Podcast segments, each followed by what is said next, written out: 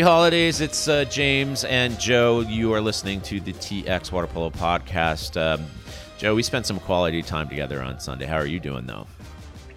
Good, and we didn't really get to talk. So, well, you're not supposed to. Time, right? Well, the best quality time. We do our best work without actually speaking to one another, and not to mention that very small, thing, which is, you're busy, like you're running a tournament, so it's not as though we can like sit down and have a cup of coffee or something like that. But your game day went very well. Treated our team very well, so it was a good time.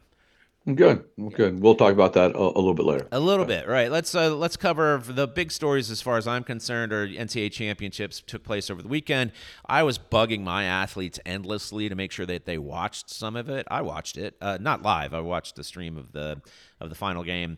And it turns out for NCAA championships that Coach Mark Lawrence was correct. Cal won it. I thought I was watching a bit of the semis with Cal versus UCLA, and I thought, yeah, UCLA is going to win, just like I said. And nope, I was wrong. Cal came back and won that with two goals overtime. And then they beat USC on Sunday for, I think it's their 16th title or something like that. So anyway, that was result number one. At the same time, Pomona-Pitzer won the Division III championship. Same score, by the way, 13-12 over Claremont-Mudd-Scripps. I don't think that was a huge surprise, although that game's pretty close. Again, both of those games are available to watch on NCAA. One on NCAA.com, one at the Pomona-Pitzer Sage Hens Net TV, whatever it is. And then very quick mention that Johns Hopkins placed third. They beat MIT, and I will be talking with Austin Ringheim, the head coach at MIT, and trader from Austin College a couple years ago, but I will talk to him later, either today or tomorrow, and we'll have that at the end of this podcast. Yeah, congrats to all the teams and coaches and such, and for a great little fall season for all the men's teams that played out there at the NCAA and club level. So, but as you mentioned, we did have a game day, and I got a ton of emails on Sunday this past weekend about a specific subject that we're going to talk about now. Yeah. And it's about UIL fall 22. We all know that this is happening. The big question is, how is my team going to be playing? Is my team, right? Exactly. And it's one of those things where I don't know every single team that is playing or not playing right now. And nobody knows. I was going to say that. So the way that it works is this. Each year, the UIL will send out some paperwork. I think it might be online now, and the school districts, they need to complete the paperwork as far as these are the UIL activities / sports that we are going to participate in for the following school year. Each year, and that normally is due in January. And then the UIL takes those like numbers, and then they split them up, and then they split each sport into districts, regions. They set the championship schedule and locations and such. Then that is announced to everybody in February, and then coaches in the various sports will then go do all their scheduling for the following school year, because now they can know who's in their districts and such. And that's kind of the basics that's going to happen for water polo for next fall.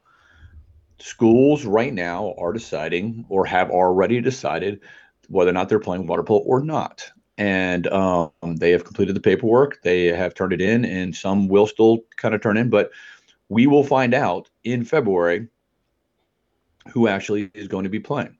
And the districts are going to be set. And then it's going to move. And then it's going to move forward from there as far as the coaches are going to set their schedules, and the season will start on August 1. They can start doing scrimmages on August 5, and then they can start doing games on August 8th. And there are some restrictions on the number of games and tournaments that teams can do.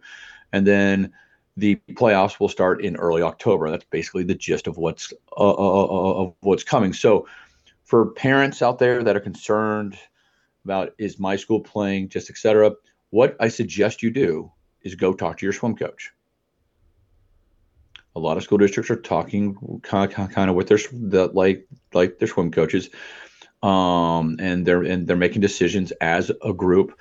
And if your swim coach doesn't have the answers, then go talk to your school athletic director. If your school athletic athletic director doesn't have answers, go talk to your school district athletic director. And then the next step would be this, the superintendent's office, because the superintendent's office is the one that turns in that paperwork to the UIL.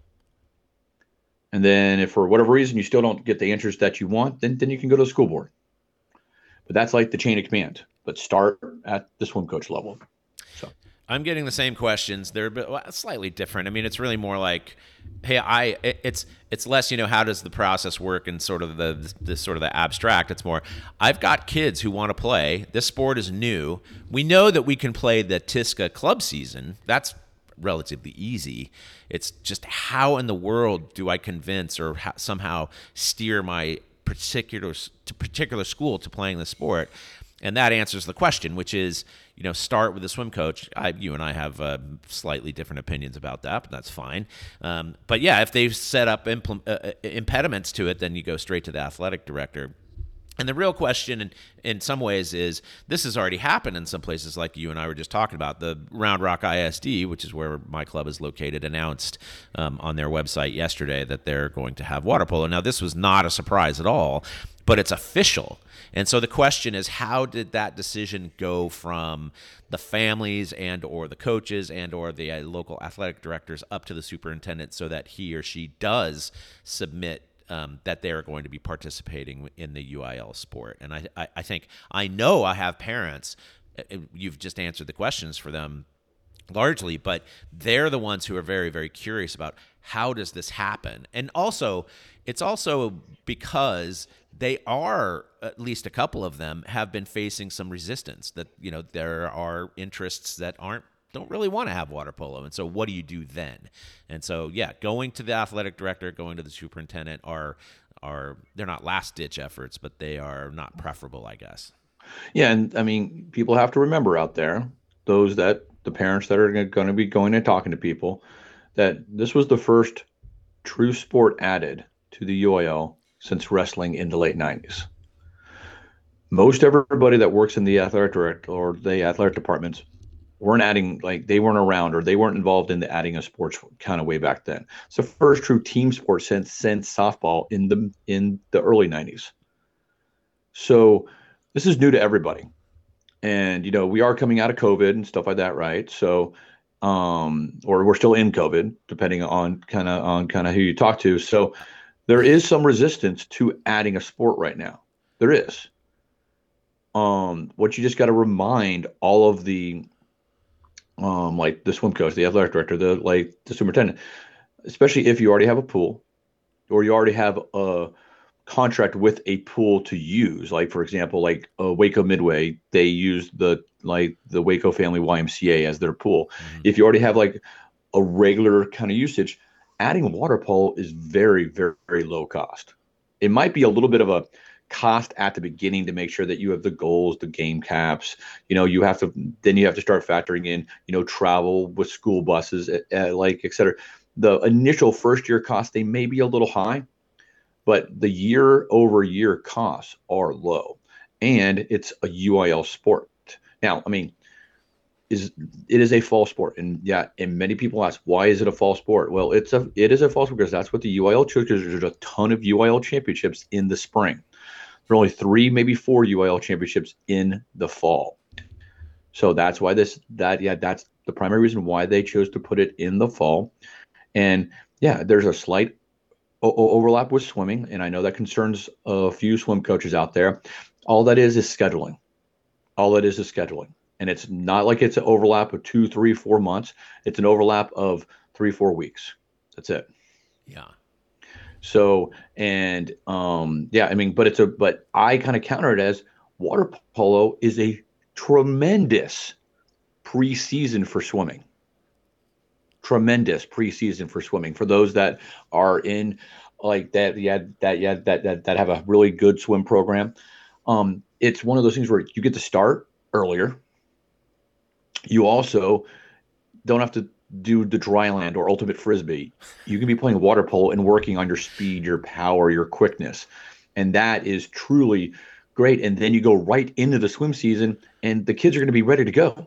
Oh, but Joe, it messes up your swim stroke, Joe. Come on. Yeah, I know. Water polo just ruins you. You can't possibly adapt. Okay. But it's just one of those things where this is new to a lot of people, and we have some school districts that may not start in 22. They may start in 23 or 24. But you know, it's like the softball numbers back in the 90s. I think they had 150 schools play the first year for softball, right? Wow, that's pretty good. And now they have about 350, 400 schools that are playing statewide. So our goal is to have X amount of teams play in fall of 22, and then have X plus 20, 25% play in fall of 23.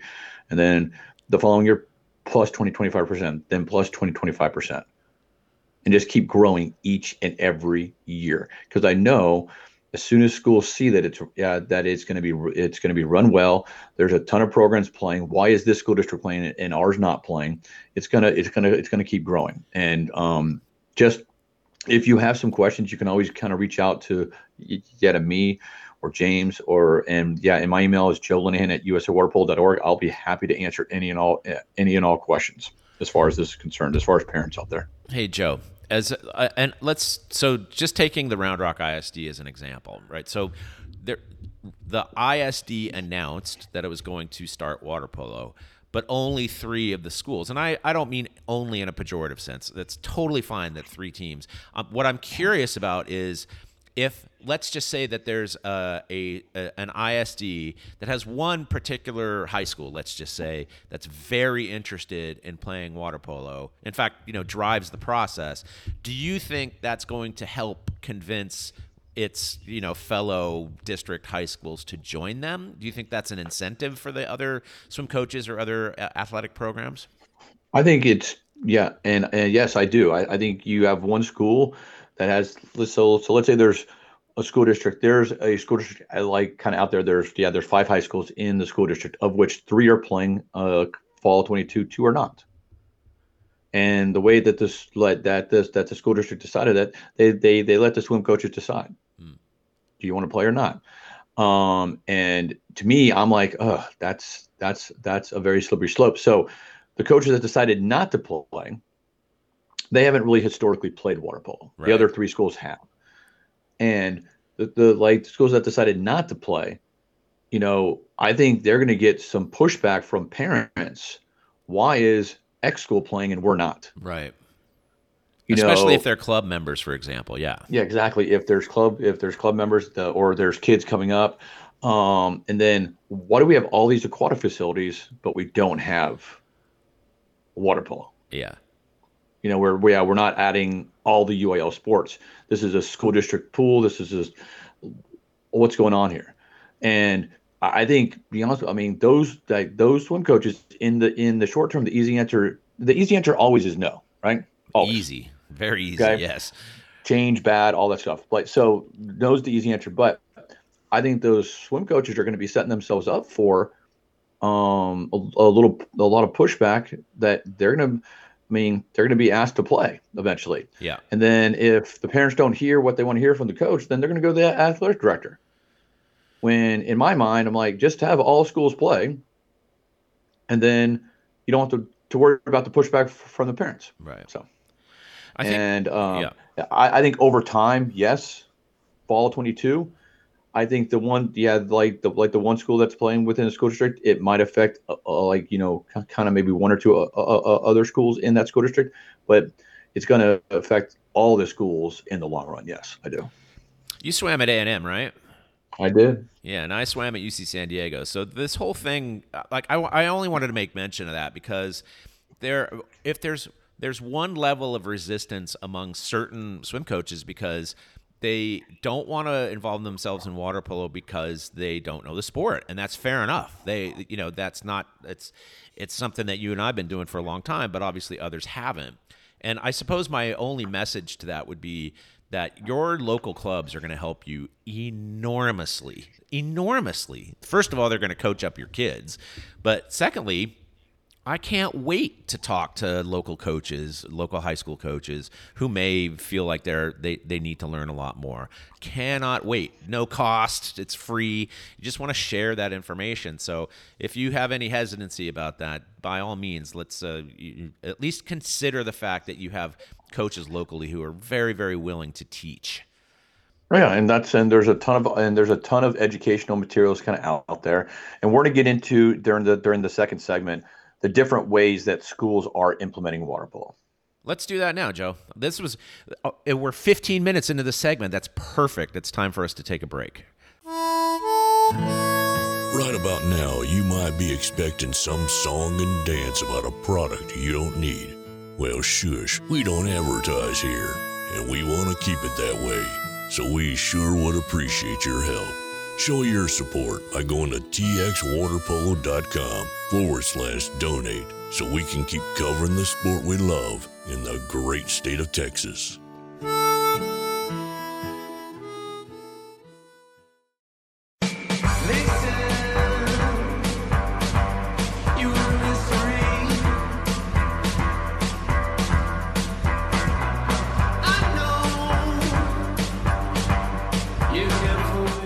Hey, this is Max Irving from the U.S. Men's Senior National Team, and to get all things Texas water polo, I'm listening to the TX Water Polo podcast.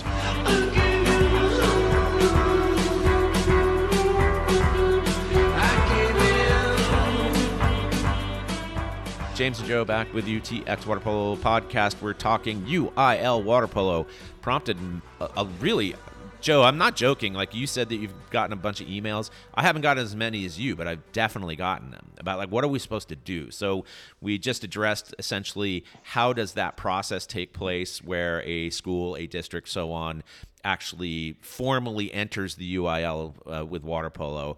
And now it's really, we can talk a little bit about the variety of ways that individual schools will actually implement it because there are an enormous number of variables.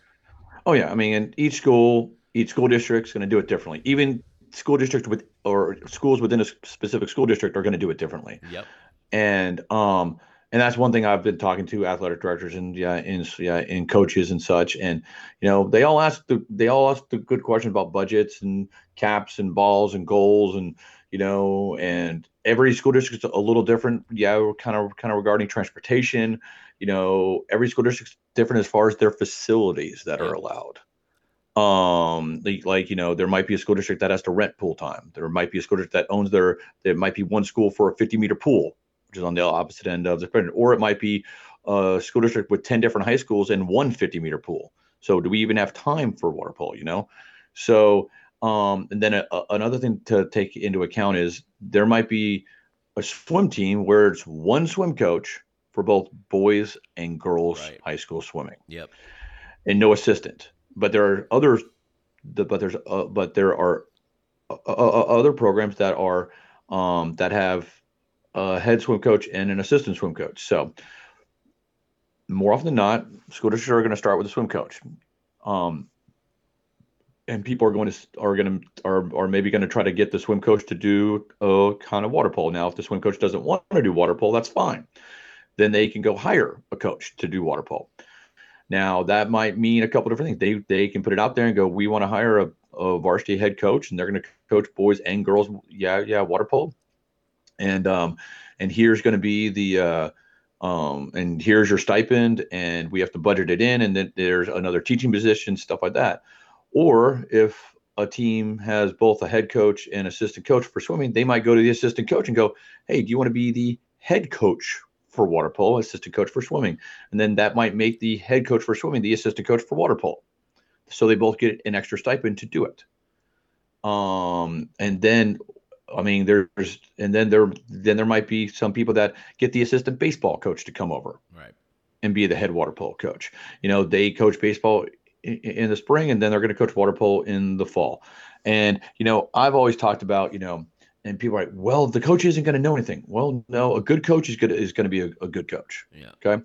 You know, kind of 90% of the coaching for high school is going to be kind of getting the kids there and motivating them. It's not necessarily going to be all the X's and O's stuff. It's going to be getting them excited. And a good coach is going to figure out the X's and O's stuff. Yep. Like the drills and skills and stuff like that. A coach is going to get out there and get to YouTube and get to all the education and ask coaches questions. But are there challenges? Yes, there are. There are going to be lots of challenges to implementing. It's the first time. There's going to be some challenges the first year or two, but after the first year, then you adjust and adapt. You then plan for year two. And then it's a little bit better. Then after year two, it becomes just second nature. This is what we do. Hey, while we're talking about coaches, I have also gotten contact, and not recently, but over the years, from coaches who are moving to Texas. They're more than likely to be coming from California. And I have gotten this more than once, where a coach will say, it's almost similar to those who relocate to the state regardless, is where should I go and which high school should I coach for? And so I think there's a misunderstanding, at least a little bit, among those who might be interested in coaching. What is the definitive rule for coaches with relation to their school districts? They have to be what we would call on campus. Is that correct? Yeah, they have to be full-time employees of the school districts in order to coach for a UIL team. They can't be part-time? That's for all sports. They're not part-time, no. Got it, okay. Okay, now that is different than that's not unique to water polo. That is for all UIL sports activities. Okay. And that's a big thing that separates, high school water polo in Texas from high school water polo out in California. Out in California, you can be a stipend coach, and make $3,000-$4,000 and coach the water polo team and then be gone. And then you're only there for a couple hours a day type thing. Yep. So I love that. So it is different. But that's a challenge. So whenever, again, this goes back to what we talked about in the segment one, these schools are adding it.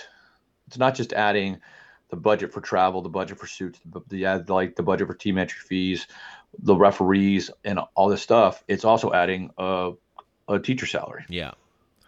So, and that's nothing to sneeze about, right? Yeah. So that's a big thing. Although we need, we never have enough teachers. Principals want teachers that are going to be there all day long. Yeah. And not somebody that's going to be there for the first period boys or not going to be there for the first period boys water polo, and then they teach for two classes. They have a conference period, and then they go coach the girls period for water polo. Right. So and it's going to be. It's going to be interesting to see how this kind of shakes out and Absolutely. How it all plays, because everybody has their own very different, very unique challenges. I think my larger issue is just for those who might be interested in coaching here, be prepared. If you want to coach high school, which there's a lot of demand for that, then you should understand, you have to be an employee. Yeah, you have to be a full-time employee, and you're going to have to teach. Yep. More likely than not. There are going to be some school districts where there might be an administration position or something like that, but IT. Those would be few and far between. Yeah, there's I barely even wanted to even think about aren't there exceptions. I don't even want to dwell on that really, because the way to do this is the right way, which is to be an employee of the district. Yeah, there are some quote unquote exceptions, you can be kind of there's something called paras. They're like kind of part-time teachers, mm-hmm. right? They get paid an hourly rate, and you can and you get benefits still, but it's not like a full-time teacher and where you get paid a salary and such. Right. There are some school districts that allow some coaches to fall under that umbrella, but not all school districts do that. Right. That is different from school district to school district. I know I've joked with people where, you talk to 10 different school districts about their COVID response, right? There were 10 different ways that of those 10 school districts, there were 10 different ways that they responded to COVID. Yeah. Right. In water polo, it can be 10, like you talk to 10 different school districts, they're going to implement water polo in 10 different ways. Just like they do the same thing for soccer, volleyball, or football and swimming. They all operate a little different based off of what they have and what they can provide. So, right. And it's going to be very, very unique. And, but there's lots of help out there for those for those coaches that are seeking the education. There's also for parents, if you have questions, please let me know. I know I'm putting together some town hall meetings that are going to be happening in January and February that are going to be hitting on some of these topics. So a schedule of those will hopefully be out here, but just before the upcoming holidays. But it's going to be, it's very exciting. I'm very excited. And, the teams are going to play, are going to have a great opportunity to play. If there are some, and I'm just happy for the kids. I'm just happy for us to get moving in that UIL direction and just keep growing it each and every year. Because there have been some other states that have added water polo and they've added it. And so let's say they've had 50 schools play the first year. And then 10 years later, they only have 55 schools playing. Yeah. I know what states we're talking about too. So, we need to have 100 schools playing the first year. And then have 125 the second year, and then have 175 the third year, and then have 200 plus the fourth year and beyond. Well, we have the added benefit of geography in that a place like Florida, which has experienced some pretty decent growth, but it did so and I guess it's a little bit similar to what's going on here in these sort of very large metropolis areas. So Miami, Jacksonville, Orlando, so on and so forth. Obviously, in California, it's just literally from south to the north. It's like all up and down the coast. But a place like Chicago or St. Louis, and I do mention those cities specifically because Illinois water polo is essentially Chicago, and Missouri water polo is essentially St. Louis. They always are making efforts to move outside, but we have a super fortunate situation, partially due to you, Joe, which is that you keep moving from place to place and planting seeds. And so we're very fortunate in that it's gone, we have San Antonio, we have Austin, Houston, North Texas, and it's even going to get bigger than that. So I'm confident of the growth. Like we are not similar to other states in that regard, I would say. Yeah. And I think we have people always say, oh my God, it's grown so much in Texas. Yeah. We've only scratched the surface. Whether it's high school level or club level and stuff like that. Yes, we have a lot of teams playing in Houston, a lot of teams playing in North Texas, a lot of teams playing in Austin, growing number of teams playing in San Antonio. There's still the Rio Grande Valley. There's still like the El Paso. There's still Midland. There's still Corpus Christi. There's still a ton of areas out there to grow. But that is also a challenge, though, too. A huge one. You can't just have like that's a great opportunity and a blank slate out there. But it's also a challenge because you can't necessarily have one high school start in Permian. Midland. Yep. Okay. You have to have, a whole school district start, or two or three school districts start all at the same time. Yep. And that's a challenge especially for when there isn't necessarily a history of the sport out there yet. But that's a challenge, and I'm fully confident that in Abilene and Midland and in Lubbock, we're gonna have high school water polo being played out there. Is it gonna be fall 22? Maybe. Is it gonna be 23, 24, and beyond? Yeah, most definitely. That's awesome. Let's make a quick mention of booster clubs because I again got questions about that. So I'm familiar with certain water polo booster clubs. I'm not saying they will because it's completely up to the leadership of the booster club. They can have an enormous influence on the teams that's created under UIL or Tisca. It doesn't matter, right? They're transferable in a certain way. Define influence. Yeah, fundraising. Let's be honest. That helps a ton. Like you can find extra stipends for coaches or equipment or whatever that the district. You're not going to get extra stipend. Like the booster clubs can't pay stipends once it's a UIL sport. The school districts will play. Yeah, kind of will pay the stipends. And the stipends for those that don't know. That can be anywhere between $5,000 to $10,000 per season, depending on your school district for a swim coach right now. There but that you also have to remember that swim coach goes from September to February. Yeah, the water polo stipend is probably going to be a little bit less. But yes, a parent booster club can definitely help. They help out in football and doing a whole bunch of stuff that the coach doesn't want them to do. That's right. Yep, and including equipment purchases and stuff like that. I've seen that myself.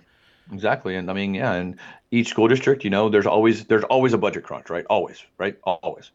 And you know, they may need to take away from the athletic budget. So then that athletic director goes to the school boards and the booster clubs mm-hmm. and say, listen, we don't have money for X this year, so y'all need to raise money for it. There you go. Exactly. So let's go. And that's the way it works.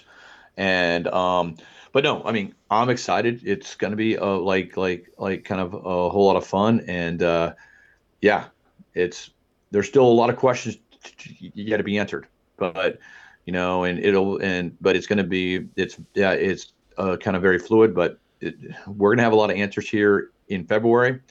There might even be a school district that didn't say yes in January, and then they decide to play in April or May and try to get added to the schedule and kind of put a schedule together. I guarantee that's going to happen too. Oh yeah.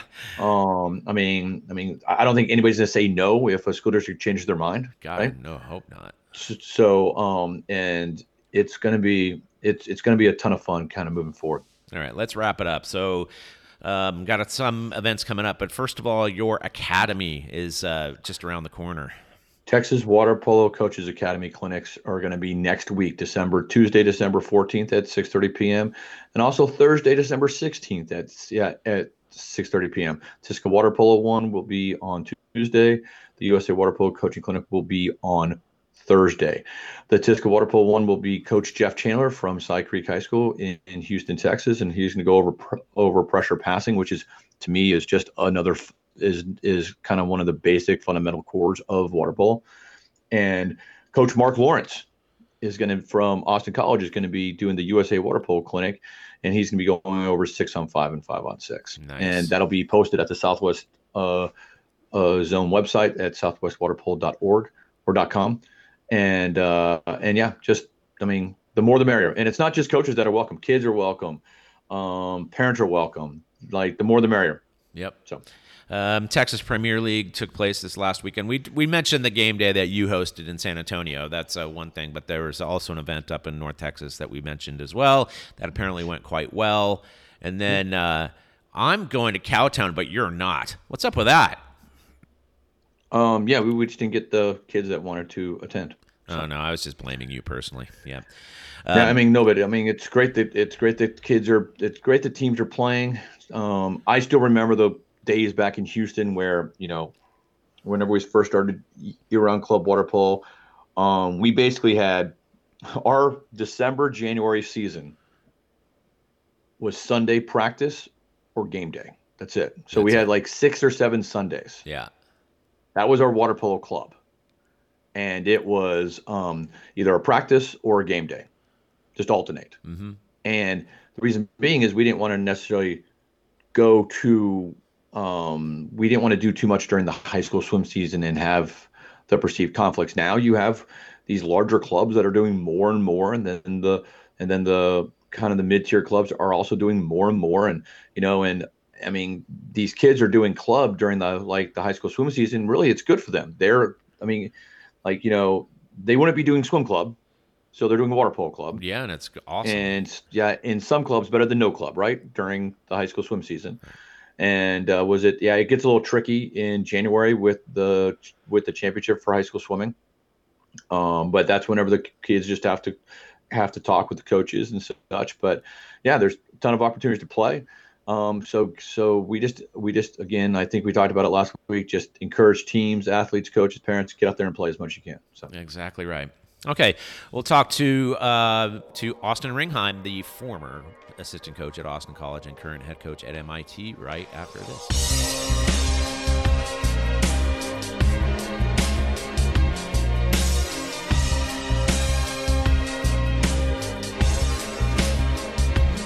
Hey, this is Tony Azevedo, 5-time Olympian. You're listening to the TX Water Polo Podcast.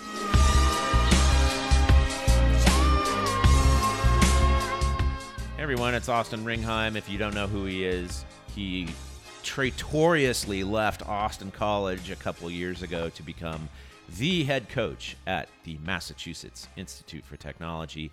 My understanding is that's a pretty good school, Austin. I don't know. Like, it's is it as good as Austin College though? Like, How are you doing, Austin? It's good to see you. Yeah, it's good to see you too, James. Thanks for having me on. I'm doing pretty well. You know, had a good season, and now I get to finally take a break and catch a breath. Good. Yeah, that I'm not sure people understand. Even I mean, I think some people think, oh, Division III, you don't have as busy a schedule as you would, let's say, if you're coaching Division I. I'm like, oh no, that is not the way it happens, man. It is hard work for little pay and probably not all as much appreciation as you deserve. So, give us the breakdown of the season. You finished in, you made it to USA Water Polo sponsors the Division III championships, but you made it to the Final Four, and you just completed the season last weekend in Southern California. But man, oh man, it's a struggle. Like, you play a lot of games during the season. Your roster's not all that huge. How do things go? Yeah. So overall, you know, obviously I've had a few days to reflect, and that's kind of the first thing that you go to kind of right after you finish up that last game. But, you know, sitting back and thinking about it, it was a really, really good, really positive season. There was a ton of growth within our program, and, you know, I feel like it's really easy for people to really get lost in the numerical value of a season. We talked about this as a staff a lot, as far as, you know, maybe on paper the season didn't look as great as we would have hoped, but, you know, coming back from an 18-month hiatus and having a smaller crew and really trying to rebuild the culture. And, you know, I came in with, you know, I did one season, and then, you know, that was it. So for us, it was kind of really restarting and really kind of bringing back the foundation of how we want to do things as a program.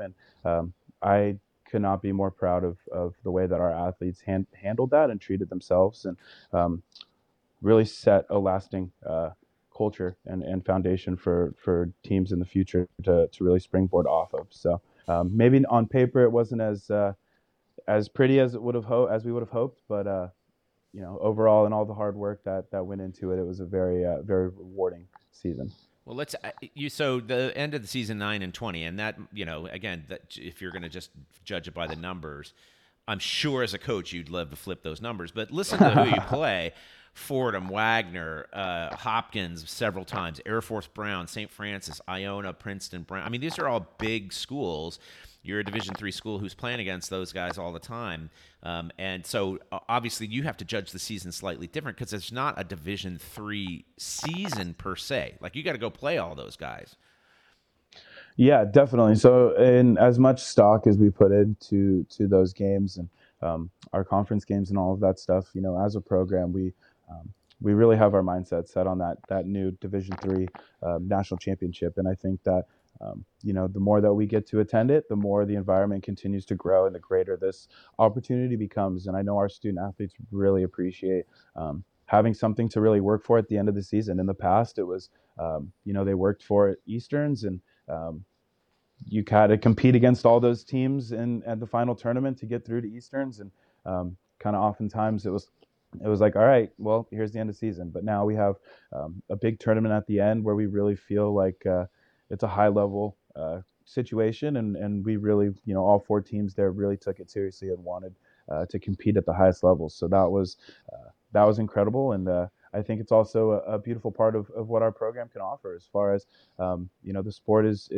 right now traditionally geographically, and so where we sit, we get to compete at, you know, a really high level and get more or less a Division I athletic experience while we're, you know, basically a Division III program, and have those, you know, balance and kind of everything else that comes along with it. So recruiting is obviously one of the biggest jobs that you have. So I can only assume that your performance, or at least the fact that you're participating in Division III championships, it must come up with your recruiting process. Oh yeah, definitely something that we like to highlight, as far as really going to offer a you know, competitive Division I experience throughout the regular season, and we get to compete realistically for a national championship year in and year out. And you know, we have to earn it, and obviously it's a privilege to be there. But for us as a program, we definitely don't take it lightly, and it's definitely on our radar from the first day of fall camp that we want to be there at the end of the year. Yeah, I can only. When the Division III championships were announced, it's obviously very good news. But it is really percolated throughout the community, in that it is an aim for Division III schools that normally, let's say, would get that last seed in NCAA championships, and sometimes they perform well, sometimes not. But it's Division III versus Division I, so it's been a very key recruiting tool, from my understanding. So it sounds as the same with your program. Yeah, absolutely, and it also just gives. It leaves so many more avenues of growth available for our sport to really kind of dive in regionally and really kind of show different areas in our country that, hey, you know, you have the opportunity to add this wonderful sport, and, you know, you actually get to realistically compete at a high level and find success within your program and within your school, right? Because we ultimately all want to represent our institutions to the best of our ability. And I think that with this Division III National Championship, it really allows you know, programs like ourselves and other high-level programs, you know, at the Division III level to really showcase those, you know, what we can do and how hard we work as well. One of the last times that you and I spoke was with Michael Rondazzo and Coach Max from Johns Hopkins, and that now seems like an absolute lifetime ago, because the conversation was pretty dismal. It was just, there's just nothing really going on. Is there even a way to describe how maybe this season you could almost consider to be normal finally, and it was, and how different it was from, you know, again, a year ago? Yeah. I was telling somebody I forgot how much work and effort went into an actual fall, between all the traveling and organizing and making sure that our athletes are taking care of their bodies and really putting our athletes in the best possible situation to be successful.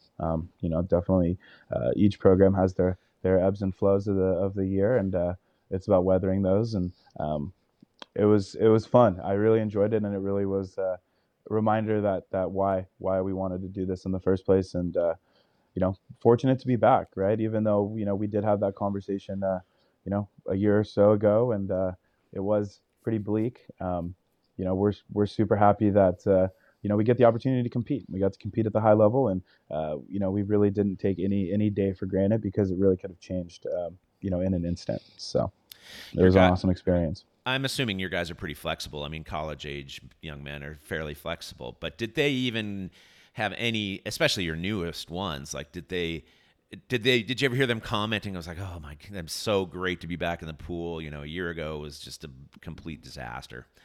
Definitely in the beginning, definitely in fall camp, when it was strictly water polo that they were able to focus on, and just kind of being back in that environment and being around the boys and all of that stuff, like you definitely felt that energy and that kind of buzz on the pool deck. And it was awesome, because you really saw such a huge growth right away. But you also heard the other side of, oh, I forgot how much this is, right? I forgot, how long these days can get. So it's been good, but no, it was really awesome to see, you know, because with that coming in, you know, we had two classes that really had never played a collegiate season before. Right. And so we really had, you know, put it upon our seniors and our upperclassmen to really kind of, show kind of like what it means to be a high level athlete and how to take care of your bodies and prehab and rehab and, you know, making sure that you're eating well and getting enough sleep and balancing everything. So it was awesome to just kind of see all of that come right back into place. Even though that they had, you know, so many months away from each other, physically. Yeah. Okay, so our paths did not cross, but you were in Texas last summer for Junior Olympics. There's going to be another Session 3 this coming summer in North Texas again. I'm assuming that you're going to make it down here. I'm asking out of curiosity because what you were able to see last summer were essentially teams from not California, but I'm curious about, is your focus or basically you have these Texas connections now. Are you now looking for those kinds of athletes? Are you looking for Texans in particular, or it doesn't matter where they come from? A little bit of both. I definitely want to make sure that we give our Texans the opportunity that they deserve, and obviously me being down there and having a you know, hands-on experience and kind of firsthand look at the development and kind of what the talent is down there. We definitely we want to make sure that we continue to give those athletes that are at that academic and athletic level the opportunity to potentially be a part of our community. And so that's definitely a goal of ours. But at the same time, we want to give all of our athletes throughout the country an opportunity. And I think part of where we are as a program and ultimately the recruiting side of things with admissions and everything, with some of our challenges and factors, we can't, we unfortunately don't have the luxury of bringing in 8 kids from Southern California. We really want to make sure that we have a diverse group throughout the country, and we really want to try to find a couple kids in the Pacific Northwest, a couple kids in the Southeast, the Southwest, California, the Northeast, right? The Northeast is obviously a big one for us. We really want to make sure that we get firsthand experience down at Chelsea Piers, Greenwich, all of that area. So we definitely take advantage of our location and ultimately the academic experience that we get to offer, as a program. And it ultimately doesn't really matter where you are, where you're from, and as long as you can you're at that academic standard and you can compete at a high level, and you want to compete at a high level, we can do the rest. Is there any sense amongst coaches about how important this upcoming high school season is going to be in Texas? And that, meaning that, I mean, you and I are both native Californians, and so CIF really rules the world when it comes to high school water polo. And now it's official in the state of Texas. Is that something that resonates with coaches at all, or does it really not matter? Because the club season here, and people don't really understand that in some ways, that this has been a club sport since the mid-'70s, early '70s, but it's been run in such a way that it does, present athletes in a way that they can go play in college. But is UIL making the rounds among coaches at all? Oh, definitely. Absolutely. I think it definitely elevates the level of seriousness that is the state of Texas and kind of what they can offer, as a sport. And I think that it's a really unique experience. And I think that you'll see it more on the ground level, right, as far as the school spirit and kind of the resources that will be available to the athletes now that it is a UIL sport. And I think that by strengthening that, it'll only strengthen it, the vision and the scope of the coaches at our level. Great stuff. What's next? Like you're not, I think you and I talked about it a little bit off air, but I mean, it's quote off season for you, but that does not mean much of anything, does it? So what goes on for you from now until the next season? Yeah. So first and foremost, recruiting. Right. So I've heard. Yeah.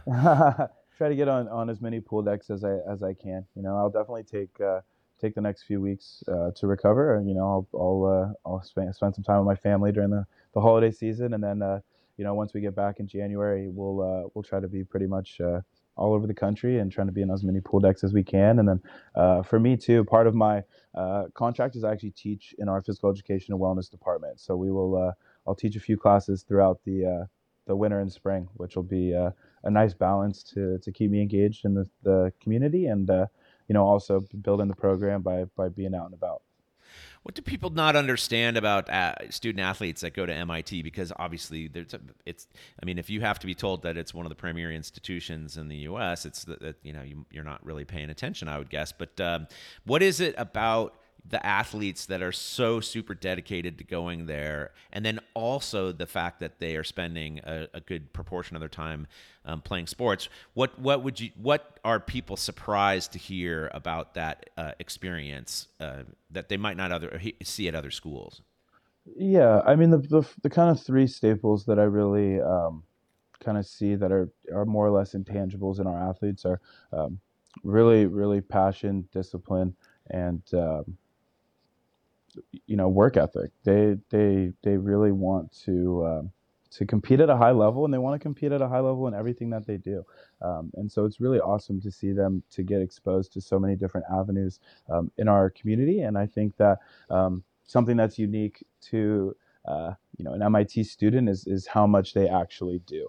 So they're just aside from the the traditional academics and the athletic experience, majority, if not all, of my kids are part of our UROP program, which is our undergraduate research opportunity program, and that allows our athletes or our students in general to get their hands-on experience in some labs on campus and work with some postdocs or some current professors, and really kind of get some of that research experience that they're looking for, and ultimately leading them on to the next level. And then from, you know, aside from that, they're all in fraternities. Greek life is big on campus here, and we have a kind of an academic water polo centric fraternity, and they all live together. And that's something that when I bring up, a lot of people didn't really know, but they you know, they have a really good balance between the academics, athletics, and social side of things. Does everybody live on campus? Their first year they'll dorm, and then for as far as the house is on the Boston side, so it's across the river on Beacon Street. So they'll it's technically through on-campus living, but it's off-campus, and it's on the Boston side. So they're a little spoiled getting to grow up, you know, a half a mile from Fenway Park and a half mile from the Commons and all that stuff. I'm a little jealous. Oh, yeah.